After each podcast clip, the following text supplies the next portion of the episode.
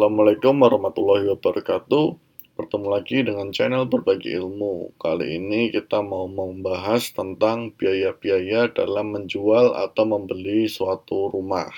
Nah, apa saja biaya-biayanya? Yang pasti yang harus dikeluarkan adalah harga rumah tersebut. Nah, kemudian pasti ada biaya lagi seperti biaya pajak, biaya notaris, maupun biaya-biaya yang lain.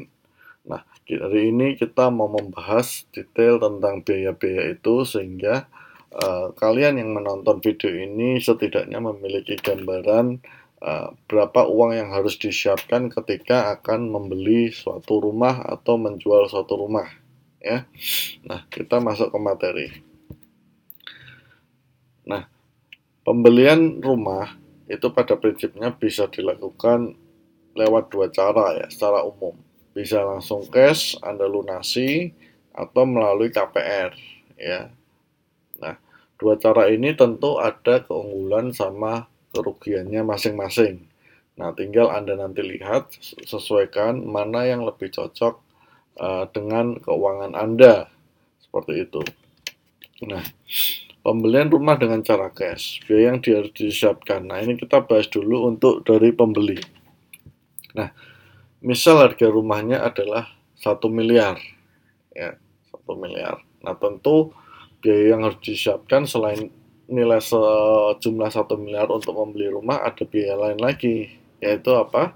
Biaya notaris. Nah besarnya biaya notaris ini memang secara aturan tidak ada patokannya. Jadi kita harus pinter-pinter negosiasi dengan notaris. Nah biasanya ter terdiri atas biaya cek sertifikat, biaya AJB, biaya balik nama, dan mungkin ada biaya-biaya lain. Tapi setidaknya tiga biaya itulah yang menjadi komponen utama.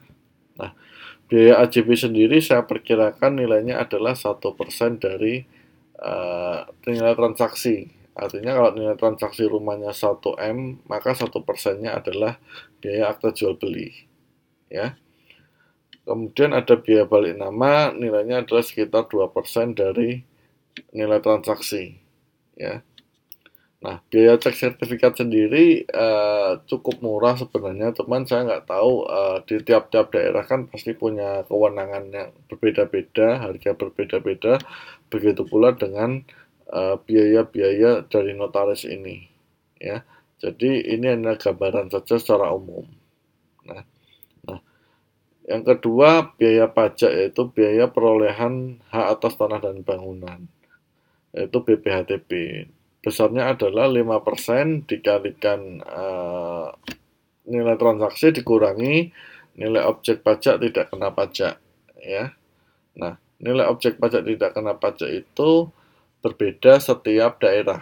Ya, di Jakarta berbeda, di Bekasi berbeda, di uh, Yogyakarta berbeda, di Surabaya berbeda, di Makassar dan sebagainya berbeda. Jadi Anda harus cek uh, ke dinas setempat ya. Nah, ini anggap saja saya ambil biaya nilai objek pajak tidak kena pajak ada sekitar 20 juta. Maka BPHTB yang harus disiapkan adalah sekitar 49 juta. Ya. Kemudian pembeli juga harus menyiapkan PPN ya pajak pertambahan nilai karena dia mendapatkan aset yaitu nilainya sebesar 10% dari transaksi yaitu 100 juta. Ya total biaya yang harus disiapkan adalah 1 miliar ditambah 179 juta yang meliputi biaya-biaya tadi.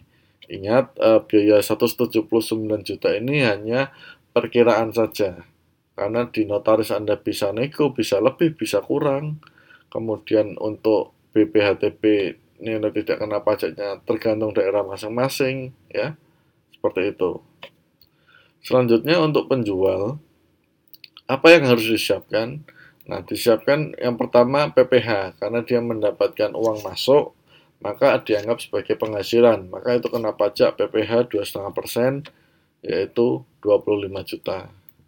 Kemudian PBB atas tanah dan bangunan tersebut harus lunas ya ketika mau jual beli.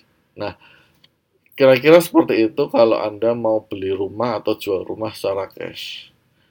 Jadi uh, komponen biayanya sekitar seperti itu ya. Nah, lalu gimana caranya dengan uh, rumah yang KPR.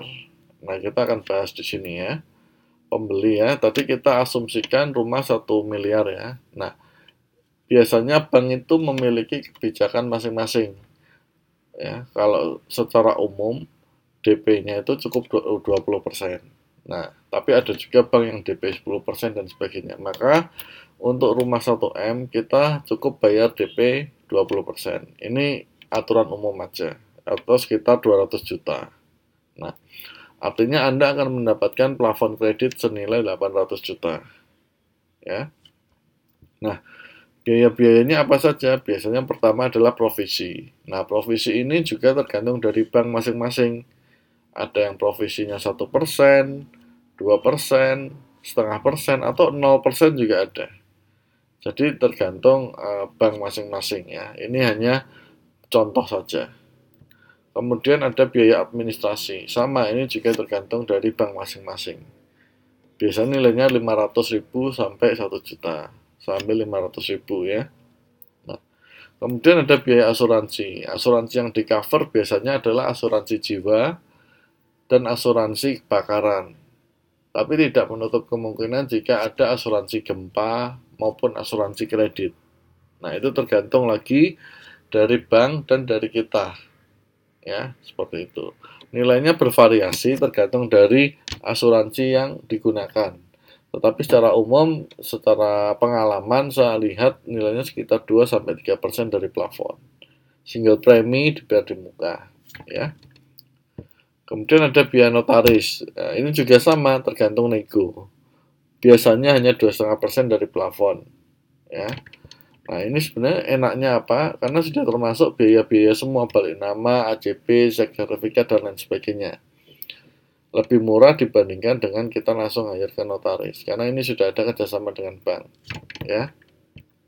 Nah, terus angsuran pertama biasanya Anda juga diminta untuk disiapkan. Tergantung suku bunga bank sama jangka waktu kredit yang Anda ambil. Nah, ini saya ambil contoh simpelnya untuk 800 juta, angsurannya 17 juta, gitu aja. Kemudian Anda harus siapkan juga pajak-pajaknya. Yang pertama PPN, yang kedua BPATB sama ya tadi ya.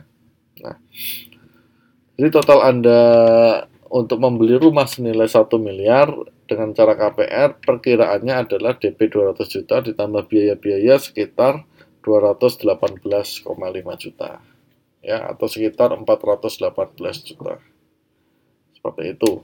Nah, Kemudian untuk penjual apa yang harus disiapkan ya sama sebenarnya. Kalau penjual cukup PPH sama PBB. Ya. Nah, itu uh, ilustrasi atau perkiraan terkait dengan biaya-biaya ketika Anda membeli atau menjual rumah baik dengan cara KPR maupun cara cash. Ingat uh, semua biaya itu masih negotiable kecuali pajak kalau nggak salah ya untuk notaris, uh, admin dan sebagainya itu masih negotiable. Nah, uh, tergantung kesepakatan Anda juga dengan penjual dan pembeli. Ya, apakah biaya notaris itu mau dibebankan ke pembeli atau ke penjual atau bagaimana itu terserah Anda. Ya, tapi gambarannya kira-kira seperti ini.